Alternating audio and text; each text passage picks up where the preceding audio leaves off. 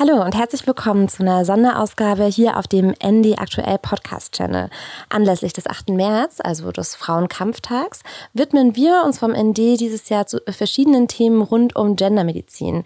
Im Podcast geht es heute um PCOS, eine weit verbreitete Hormonstörung bei Frauen und Personen mit Uterus. Ich bin Linda Peikert, Redakteurin beim ND und selbst von PCOS betroffen und spreche heute mit der Ernährungsmedizinerin Maria Aluvalia, die auf PCOS PCOS spezialisiert ist. Hallo Maria. Hallo, vielen Dank, dass ich heute hier sein darf. Da freue ich mich. Genau, ich würde erstmal so ein bisschen erzählen, wie das bei mir war. Ich war nämlich 18 Jahre alt, als meine Periode einfach ausgeblieben ist. Da ist mein, da mein Zyklus schon immer so ein bisschen ähm, länger war äh, und ich mit Sicherheit wusste, dass ich eben nicht schwanger sein konnte, ähm, habe ich dann erstmal abgewartet und bin dann nach vier Monaten erst zur Gynäkologin gegangen und vor Ort wurde mir dann direkt gesagt, ja, äh, Schwangerschaftstest, ähm, ich bin bestimmt schwanger, so, ne? Ähm, der Schwangerschaftstest war dann aber wie erwartet auch negativ. Und ich wurde untersucht, mir wurde Blut abgenommen und ich habe die Pille verschrieben bekommen und damit war die Sache erstmal vom Tisch und es wurde gar nicht mehr thematisiert. Ähm, als ich dann ein paar Jahre später äh, die Praxis wechseln wollte und meine Patientinnenakte angefordert habe, stand dann die Diagnose so fett zwischen Laborwerten und Ergebnissen einiger Untersuchungen, polyzystisches Ovar-Syndrom, also kurz PCOS. Und ich habe das bis damals noch nie gehört. Ähm, inzwischen weiß ich, dass ich da ähm, lange nicht alleine mit bin, sondern dass ungefähr fünf bis zehn Prozent aller Frauen im gebärfähigen Alter ähm, haben. Maria, kannst du uns so ein bisschen erklären, was ist dann PCOS und äh, warum ist es so unbekannt? Ich meine, ich habe die Diagnose ja auch nur per Zufall bekommen. Ja, genau. Ähm, also wie du schon gesagt hattest, der, der Anlass für einen Besuch beim Arzt ist meistens, dass äh, die Periode ausbleibt und damit sind wir eigentlich schon bei, beim Einstieg äh, zu sagen, was ist PCOS? Und zwar es gibt verschiedene Kriterien, wie man das Ganze diagnostizieren kann. Und die äh, Anovulation, also dass kein Eisprung stattfindet und dementsprechend halt auch keine Abbruch, Bruchblutung folgt, also die Periode ausbleibt, das ist oftmals das erste Anzeichen, warum Frauen sich auf den Weg machen ähm, zum Arzt. Und dann ähm, macht man sich erstmal auf, weit, auf den weiteren Weg. Es werden Bluttests gemacht, es wird ein Ultraschall gemacht und es wird auch auf äußere ähm, Symptome sozusagen geachtet. Liegt ähm, Übergewicht vor oder ähm, Haarausfall oder kämpft die Frau vielleicht auch mit Problemen wie Akne. Und ähm, anhand dieser verschiedenen Konstellationen kann es dann letztendlich diagnostiziert werden. Du hattest schon in der Definition angesprochen, dass es polyzystisch heißt und das wiederum ist etwas, was im Ultraschall gesehen wird. Also es wird ein Ultraschall gemacht von den Ovarien und da kann man dann halt sehen, dass es verschiedene Zysten an den Ovaren gibt, ähm, was halt wie so eine Perlenkette aussehen kann.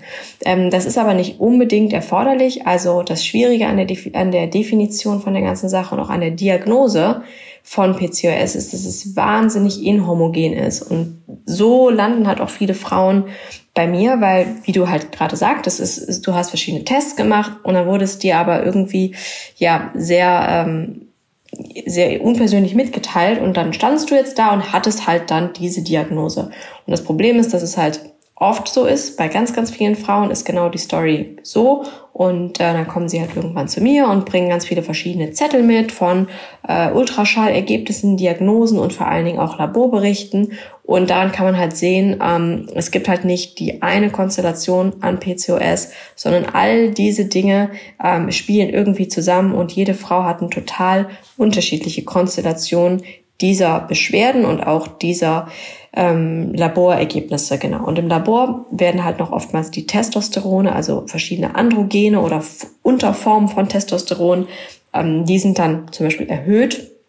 Und dadurch hat man halt auch dieses, äh, dieses Problem zum Beispiel mit Akne oder ähm, der Haarausfall, der einfach durch diese Verschiebung äh, der weiblichen und männlichen Geschlechtshormone zustande kommt. Mir wurde dann ja gesagt, dass ich die Pille nehmen soll. Ich habe auch immer wieder die ähm, Ärztin gewechselt, weil ich die Pille auch nicht vertrage und die einfach auch nicht nehmen wollte. Ähm, es hieß aber immer, dass halt die ist absolut einzige, was man dagegen machen kann. Du behandelst es ja aber anders oder du gehst da ja anders vor mit den Patientinnen. Nochmal vorweg, PCOS ist in dem Sinn nicht heilbar. Ja, man kann ausgehend von der Situation ähm, vieles selber dabei in die Hand nehmen, man kann es aber nicht heilen. Und erstmal vorweg, die Pille ist etwas, was die Symptome verbessern kann. Also es kann helfen bei Akne, es kann helfen bei Haarausfall, weil es im Prinzip diese Inbalance zwischen weiblichen und männlichen Geschlechtshormonen verbessert. Punkt Nummer eins. Und warum es auch in den Leitlinien mit drinsteht, warum es oftmals gegeben wird, ist der Grund, dass bei einer ausbleibenden Regelblutung und bei dem unterschiedlichen Einwirken der Hormone auf ähm, sozusagen den reproduktiven Apparat ist das Risiko für Krebserkrankungen erhöht. Das hat man dir vielleicht auch damals gesagt. Das ist halt der Grund, dass man möchte, dass ein Zyklus zustande kommt und den sozusagen durch die Pille künstlich hervorruft, damit es immer wieder zu einer Abbruchblutung kommt und damit auch das Risiko ähm, hinten raus für Krebserkrankung reduziert wird.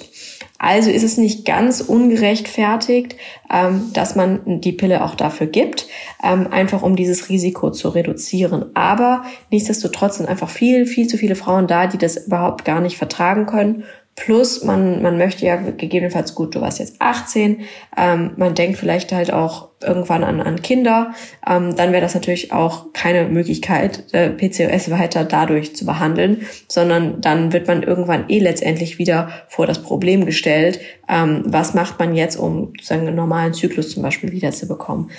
Dann gibt es aber auch Ausprägungsformen, bei Frauen, die Übergewicht haben, die recht starkes Übergewicht haben und gegebenenfalls auch schon eine beginnende Insulinresistenz haben. Das heißt, der Kohlenhydratstoffwechsel funktioniert nicht so, wie er eigentlich funktionieren sollte.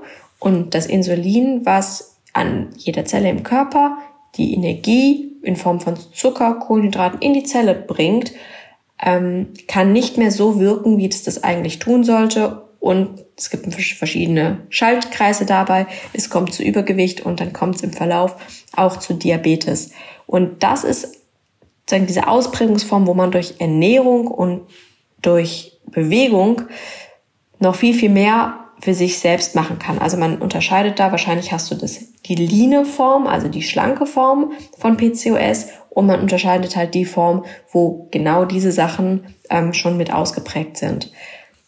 Die meisten Frauen, die sozusagen zweiteres äh, als Ausprägungsform haben, denen wird immer äh, Metformin gegeben. Das ist so das Standardtherapeutikum auch bei Diabetes. Aber auch da haben wir wieder das Problem, dass viele Frauen das gar nicht vertragen ähm, oder es auch vielleicht einfach nicht nehmen wollen. Aber ich glaube, dass die Vertragen-Komponente ist auch ähm, recht enorm, weil viele davon Magenschmerzen bekommen und vor allen Dingen Durchfall. Ähm, genau. Aber man muss halt dabei sagen, dass gerade bei dieser Ausprägungsform man durch wirklich Ernährung und Bewegung so viel erreichen kann, dass viele Frauen das Metformin einfach auch gar nicht mehr gebrauchen, ähm, um die Blutzuckerwerte und den Langzeitblutzucker, also den HbA1c, der oftmals erhöht ist, in, in Schach zu bekommen. Also da hat man wirklich einiges in der Hand, was man, was man selber machen kann und ähm, den Insulin- und Glukosestoffwechsel dadurch verbessern kann. Mhm. Also wir können ja nochmal so zwischendrin zusammenfassen, vielleicht sagen, also PCOS ist eben diese Hormonstörung, die Pickel, Körperhaare, Übergewicht oder ausbleibende Periode ähm, auslösen. Und jetzt kann man für zumindest das Übergewicht ernährungstechnisch was tun? Oder geht es, wirkt sich das dann auch auf, auf die Haut, die Körperbehaarung und den Zyklus? Genau, also man muss sich so vorstellen, dass dadurch, dass das Insulin im Körper zirkuliert, greift es an verschiedene Zellen an. Soll es auch, weil die, die Energie soll ja so in die Zellen reinkommen. Das Problem ist aber auch, dass das der zu hohe Insulinspiegel einfach auch an den Eierstöcken sozusagen ähm, andockt und da etwas macht. Aber das soll es ja eigentlich gar nicht. So, und da haben wir jetzt in verschiedenen Kreis, äh, verschiedene Kreisläufe und verschiedene Interaktionen von sowohl den männlichen Geschlechtshormonen, die zu viel sind, aber halt auch zum Beispiel von dem Insulin. Wenn wir jetzt Ernährungs bedingt den Insulinspiegel reduzieren, ja, und die Insulinresistenz vor allen Dingen reduzieren, dann wird auch das Einwirken durch des nicht mehr zu, sehr zu hohen Insulinspiegels an den Ovarien reduziert. Und damit können wir einfach auch diese ähm, die, die, negative Beeinflussung an der Stelle weiter reduzieren. Und das ist ja auf jeden Fall auch was, was ähm, äh, betroffenen Frauen, glaube ich, super viel Hoffnung gibt. Also so zu wissen und zu hören. Es gibt, ähm, man liest es ja vielleicht ab und zu in, in Foren oder ähm, ja, irgendwo online. Ich habe aber noch nie von einer Ärztin gehört, dass es da wirklich auch andere Methoden gibt, um zumindest die Symptome zu lindern, als eben die Pille. Auch gerade bei Kinderwunsch ist es halt echt so, dass ähm, man dadurch einfach als zusätzliche Stellschraube noch weiter versuchen sollte oder kann, halt die Medikamente A total zu reduzieren, ne, Metformin, aber halt auch das, den HbA1c ähm, in Kontrolle zu bringen. Also ich hatte auch schon Patientinnen, die zum Beispiel schon ein, zwei Kinder hatten und bei dem dritten Kind oder beim dritten Kinderwunsch hat es dann irgendwie nicht mehr funktioniert. Die hatten aber kein PCOS oder gar nichts in die Richtung, aber vielleicht ein paar Kilo zu viel. Irgendwie nach der ersten, zweiten Geburt wurde es irgendwie immer mehr. Und dann so mit Ende 30 ähm, hat es einfach nicht mehr geklappt und dann wurde, wurden die einfach durchdiagnostiziert und bei denen wurde zum Beispiel auch eine Insulinresistenz festgestellt. Also es muss gar nicht unbedingt ähm, PCOS sein, sondern dieses, äh, diese Insulinresistenz und der, der, diese Störung im Glucose-Insulinstoffwechsel kann auch bei ganz normalem Übergewicht dafür sorgen, dass ähm, einfach der, dieser, der, der, der Kreislauf ähm, beim Zyklus nicht richtig funktioniert, wenn man das mal ganz simpel ausdrücken möchte. Und äh, kannst du uns dann so ein bisschen verraten, wie so eine Ernährungsumstellung aussehen könnte, äh, um die Symptome eben zu lindern oder um eben aus diesem Kreislauf rauszukommen? Also wir hatten ja auch vorhin schon kurz drüber gequatscht. Die meisten Empfehlungen oder ganz viel, was man sieht im Internet, findet man auf Blogs. Das sind ähm, ja irgendwie Tipps von Frauen, die selber betroffen sind. Das ist auch super hilfreich und das sollte man auf jeden Fall auch rumgoogeln, um einfach auch andere Frauen zu treffen, die von der gleichen Sache betroffen sind, um auch zu sehen, man ist damit nicht allein. Es ist wahnsinnig schwierig, Ernährung langfristig umzustellen, zu gucken, was für einen funktioniert. Und es ist halt für Betroffene von, von PCOS oder Menschen mit Insulinresistenz hat auch für Diabetiker einfach schwieriger Gewicht abzunehmen. Ja, das heißt, es ist mitunter einfach auch ein bisschen eine langwierigere Sache, wo man mehr, mehr Energie reinstecken muss und wo man mehr Disziplin reinstecken muss als jemand anderes, der nicht von der Krankheit betroffen ist, was natürlich einfach nochmal zusätzlich unfair ist, wenn man die Krankheit schon hat, einfach auch noch da noch eine weitere Baustelle zu haben. Letztendlich muss man darauf achten, dass man seinen Kohlenhydratstoffwechsel so gut unterstützt, wie es geht. Das heißt nicht Low Carb, das heißt auch nicht Keto-Diät. Ich weiß, das liest man total oft. Das heißt es gar nicht, sondern es das heißt eigentlich viel mehr darauf zu achten, auf die Qualität und die Menge der Kohlenhydrate. Ähm, das heißt, primär Kohlenhydrate sind das Gerüst von allen Pflanzen.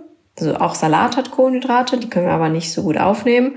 Ähm, Gemüse sollte sozusagen die Basis bilden. Dann eine kleine Portion Getreide. Dabei unbedingt darauf achten, dass man hochwertige, also Vollkorngetreide isst, aber in der Menge darauf achtet. Und immer als äh, Tipp sind auf jeden Fall Hülsenfrüchte, also Linsen, Kichererbsen, Bohnen, alles in diese Richtung.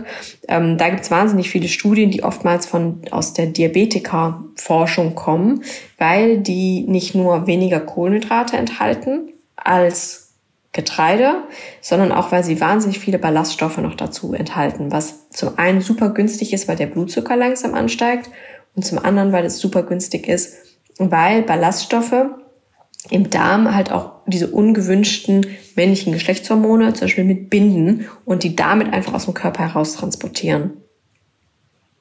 Genau. Also immer, es kommt immer wieder auf die Ballaststoffe zurück und es kommt immer wieder darauf zurück, dass man achten sollte, was man für Zucker und was man für Kohlenhydrate zu sich nimmt.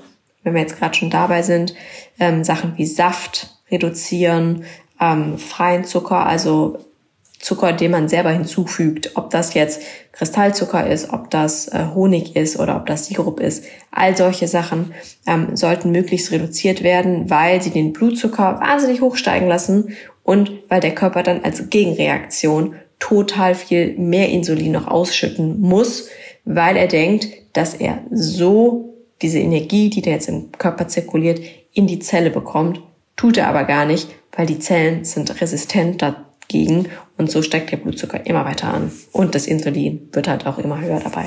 Also du hast gesagt, dass Ernährung ist das eine, das mit den Hülsenfrüchten habe ich auch schon gehört, esse ich auch tatsächlich selber gerne mit Weizen. Wer ist dann zum Beispiel sowas wie Dinkel besser als Weizen oder macht das wiederum gar nicht so einen Riesenunterschied? Das macht gar nicht so einen Unterschied. Es kommt eigentlich viel mehr auf den Verarbeitungsgrad an. Also ich gebe Patienten oft gerne so kleine Hausaufgaben oder Challenges, einfach mal zu Hause alles umzudrehen, was man so im Vorratsschrank hat oder auch gerade bei so Frühstückscerealien oder fertiges Brot oder, oder das Brot, was man, man kauft ja oftmals so das gleiche irgendwie im, im Laden immer wieder, ähm, mal drauf zu achten, was ist da drin. Also viel mehr als auf die Sorte jetzt so minutiös zu achten, sollte man eigentlich viel mehr darauf achten, dass es möglichst unverarbeitet ist. Also ähm, Dinkel oder Weizen, natürlich hat das eine hat ein bisschen mehr Proteine, das andere hat ein bisschen mehr Kohlenhydrate und so weiter und so fort. Aber es ist eigentlich auch sehr wichtig, dass man eine Vielfalt isst, weil auch die Spurenelemente, das eine hat mehr Eisen als das andere und so weiter. Also man sollte schon eine breite Vielfalt essen, aber man sollte auf jeden Fall darauf achten, was man isst. Und das sollte möglichst unverarbeitet sein, einfach. Um die PCOS-Symptome zu lindern, könnte man zum einen die Ernährung umstellen, ähm, am besten mit, ähm, mit fachlicher Hilfe, wie zum Beispiel einer Ernährungsmedizinerin wie dir. Und zum anderen hast ja. du auch gesagt, ist Bewegung auch wichtig. Äh, warum und was für eine Bewegung? Absolut. Bewegung ist auch dabei das A und O. Wir hatten ja schon gesagt, jemand, der ähm, abnehmen soll und PCOS hat, hat es gegebenenfalls einfach auch ein bisschen ja schwieriger als andere Leute. Zum einen ist es einfach moderate Ausdauer. Also ob das jetzt ist, dass man sagt, ich fange ganz einfach an, ich gucke, dass ich jeden Tag meine 10.000 Schritte schaffe, die ich zügig gehe. Das kann schon, ein, das kann schon der Einstieg sein in diese ganze Sache, weil man muss sich das so vorstellen, die Muskulatur hat verschiedene Transporter, um Glucose aus dem Blutstrom in die Muskulatur zu bekommen. Und da geht es zum Beispiel um diese Glut-4-Transporter, Vielleicht hast du die schon mal gesehen, als du rumgegoogelt hast. Und die können Glucose Insulin unabhängig aus dem Blutstrom in die Muskulatur befördern. Das heißt, selbst wenn wir ein Insulinproblem haben, kann die Muskulatur trotzdem ohne das Insulin in irgendeiner Art und Weise irgendwelche Zellen aufschließt, den Blutzucker aus dem Strom in die Muskulatur aufnehmen. Was natürlich super ist, weil ähm, wir sind nicht davon betroffen, dass Insulin nicht richtig funktioniert und wir helfen dem Körper dabei, den Blutzucker zu stabilisieren. Und dafür ist einfach Muskelaktivität wahnsinnig wichtig. Es gibt ähm, tolle Studien und ich habe es auch an mir selber ausprobiert. Ich habe mal für eine Produktentwicklung sechs Monate lang einen Glukosemesser getragen und da konnte man wirklich sehen, dass auch wenn ich ganz gesund bin, also ich habe keine Einschränkungen, dass wenn ich nach Mahlzeiten einfach nur eine halbe Stunde spazieren gegangen bin, dass der Blutzucker gar nicht so stark angestiegen ist, weil sozusagen die Kohlenhydrate und der Zucker aus der Mahlzeit geht in den Blutstrom und ging ziemlich direkt mit in die, in die Muskelaktivität über. Das heißt, einfach zu starten, ganz simpel. Ich weiß, wir haben alle super viel zu tun. Man hat vielleicht nicht unbedingt Zeit, jeden Tag ins Fitnessstudio zu gehen oder ein anderes Hobby zu verfolgen, wenn man einfach schon damit anfängt, 20 Minuten zügig nach Mahlzeiten zu laufen, dann hat man echt schon einiges äh, für sich und für seinen, für seinen Körper getan. Das wäre so der, der, der, der erste, der erste Tipp, was die, was die Bewegung anbelangt und das natürlich dann auch gerne steigern. Also ähm, zum Beispiel ja einfach Walken oder Ausdauer ähm, Ausdaueraktivitäten sind dabei super, aber auch funktionales Training, Yoga, alles in die Richtung, was, was einen so ein bisschen ins Schwitzen bringt, aber gar nicht zu stressig ist. Ähm, das kann auf jeden Fall super hilfreich sein. Es geht auch nicht darum, dass man sein Körperfett zu sehr reduziert, ähm, sondern einfach dann in Richtung Normalgewicht äh, sich dabei bewegt. Jetzt haben wir viel über die Problematik gesprochen, dass durch PCOS eben auch äh, Übergewicht resultieren kann. Jetzt ist ja das die andere große Problematik, über die immer gesprochen wird, eben, dass ein Kinderwunsch auch unerfüllt oder schwieriger werden könnte. Mir wurde damals gesagt mit 18, als äh, ich äh, nicht mal die Diagnose bekommen habe, aber klar war, irgendwas stimmt da bei mir nicht, weil ich ja meine Periode nicht bekommen habe, ähm, wurde gesagt, äh, wenn Sie noch Kinder wollen, jetzt sofort, sonst klappt es nicht mehr. Wie ist denn da deine Einschätzung? Stimmt das? Muss man jetzt mit PCOS super früh Kinder bekommen? Kann man Kinder bekommen? Ich sehe das nicht. Ich habe ganz viele Patientinnen, mit denen ich längere Zeit zusammengearbeitet habe, die natürlich auf nicht, sagen wir mal, natürlichem oder nicht leichtem Weg schwanger geworden sind. Aber ich habe auch noch keinen gehabt, bei dem es nicht geklappt hat. Also es muss durch verschiedene ähm, Medikamente muss sozusagen äh, der Zyklus stimuliert werden, muss der Eisprung stimuliert werden. Ja, es ist mitunter lange, ähm, es ist auch nicht leicht, aber die Patienten, die ich hatte, bei denen hat es funktioniert. Also ich würde da nicht die Hoffnung aufgeben. Ähm, es gibt bestimmt auch, auch Gegenanzeigen dazu, wo es nicht funktioniert, aber ich glaube, das äh, ganz so negativ zu sehen sollte man, sollte man auf jeden Fall nicht. Ich denke, alles, was man gerade bei Übergewicht für sich tun kann, ist vorbereitend darauf, sein Körpergewicht zu normalisieren. Ich denke, das ist das A und O, um die Chancen sehr stark zu erhöhen, dass es klappt. Auf jeden Fall, dass dieser Glucose-Insulin-Haushalt ähm, dass man, soweit man ihn selbst beeinflussen kann, und das kann man zu einem sehr, sehr großen Maße, dass man das tut. Und das haben wir ja vorhin am Anfang schon drüber gesprochen, dass PCOS eben eine Sache ist, die auch super viele junge Frauen oder Frauen im gebärfähigen Alter äh, betreffen. Und trotzdem ploppt das Thema jetzt bei mir im Freundinnenkreis sehr selten auf. Oder wenn ich jemand erzähle, ich habe PCOS, dann äh, gucken die mich meistens mit großen Augen an und haben keine Ahnung, was das ist. Woher kommt es denn, dass es eigentlich ja, äh, eine, eine, eine weit verbreitete Hormonstörung ist, ähm, die auch relativ viel, an vielen Stellen Auswirkungen hat äh, und vielleicht auch man dadurch Einschränkungen hat, aber trotzdem die meisten gar nicht wissen, dass es das überhaupt gibt. Wie passt denn das zusammen? Ja, da hast du total recht. Also zum einen ist es die häufigste hormonelle Störung, aber wenn man sich mal so die, diese klassische Konstellation anschaut, dass viele Frauen irgendwie zehn Jahre lang die Pille einfach mal durchnehmen, die wissen das vielleicht gar nicht, weil sie eigentlich gar nicht die ganze Sache haben normalisieren lassen. Und wenn man dann zwischen die Pille absetzt, dann fällt es erst bei vielen auf, dass sie diese Diagnose vielleicht schon vor zehn Jahren bekommen hätten, aber es de facto einfach nicht wussten, weil es im Prinzip, wir hatten ja auch schon darüber gesprochen, dass es eingesetzt wird, um die Periode zu regulieren und normalisieren. Ähm, das ist genau das Problem. Also das ist Punkt Nummer eins. Das, das, oft habe ich Patientinnen so mit 27, 28, 29, die jetzt sagen, okay, wir nehmen das jetzt nicht mehr. Und wenn ich sie dann frage, und wie lange hast du die Pille genommen? Ja, seit ich mich 17 war. Das ist dann die Standardantwort. Ähm, Wäre vielleicht früher diagnostiziert worden, aber wie gesagt, es wurde halt unterdrückt und daher kam es gar nicht so, da, so weit dazu. Punkt zwei, wir hatten gesagt, es ist wahnsinnig schwierig zu diagnostizieren, weil es einfach auch total inhomogen ist und jeder hat irgendeine andere Konstellation der Symptome, aber auch der, ähm, des Ultraschallbefunds und der, ähm, der Labordiagnostik. Ähm, es gibt auch noch andere Krankheitsbilder, die dafür sorgen, dass die Periode ausbleibt. Man könnte Beispiel denken an die hypothalamische Amenorrhoe. Klingt super kompliziert, heißt aber letztendlich nur, dass der Zyklus ausbleibt und das aufgrund der Hormonachse vom, vom Gehirn, also der, der, des, des, des Hypothalamus, ja.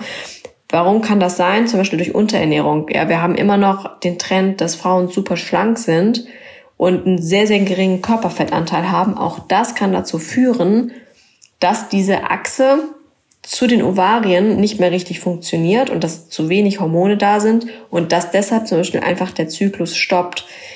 Das heißt, es kann auch aufgrund dessen dazu kommen, dass die Periode ausbleibt und sich auch immer wieder, dass PCOS auch falsch diagnostiziert wird und dass man, wenn man sich anhand dieser Rotterdam-Kriterien das anschaut, das eigentlich gar nicht so hätte diagnostizieren sollen. Also das ist wirklich eine absolut schwierige Sache, weil es sowohl andere Krankheitsbilder gibt, die eigentlich auch noch ähnlich in der Klinik aussehen erstmal, und weil es einfach auch oftmals ja nicht ganz durchverfolgt wird und nicht ganz durchdiagnostiziert wird, ähm, bis man sich ganz sicher sein kann. Und weil es einfach auch oftmals un unklare Konstellationen gibt und man es gar nicht so sicher sagen kann, es aber auch nicht sicher ausschließen kann.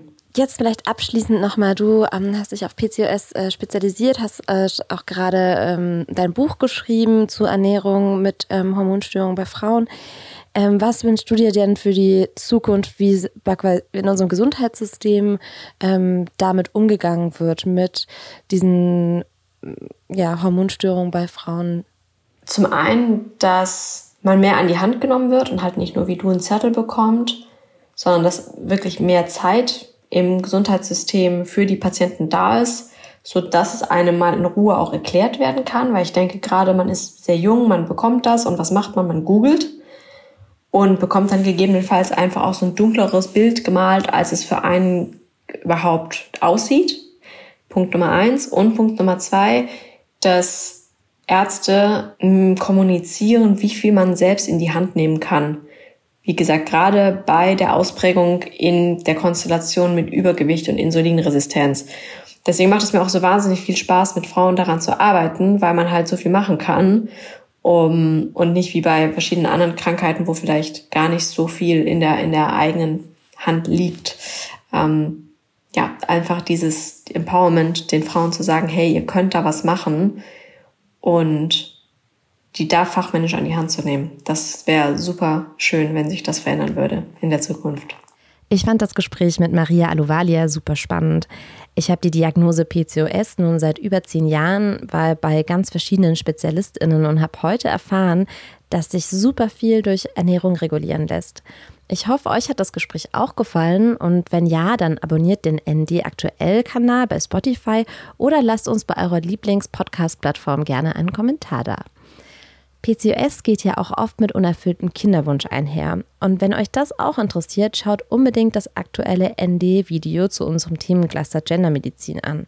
Da geht es nämlich um unerfüllten Kinderwunsch und wie politisch das Ganze auch sein kann. Auch der feministische ND-Podcast unter anderen Umständen widmet sich in der 8. März-Folge dem Themenblock Reproduktion. Hier geht es um persönliche Erfahrungen mit dem Abtreibungsparagraphen 218 und 219a und wie das Ganze aus einer medizinischen Perspektive einzuordnen ist. Die Links, die packen wir euch in die Show Note. Vielen Dank fürs Zuhören und bis bald.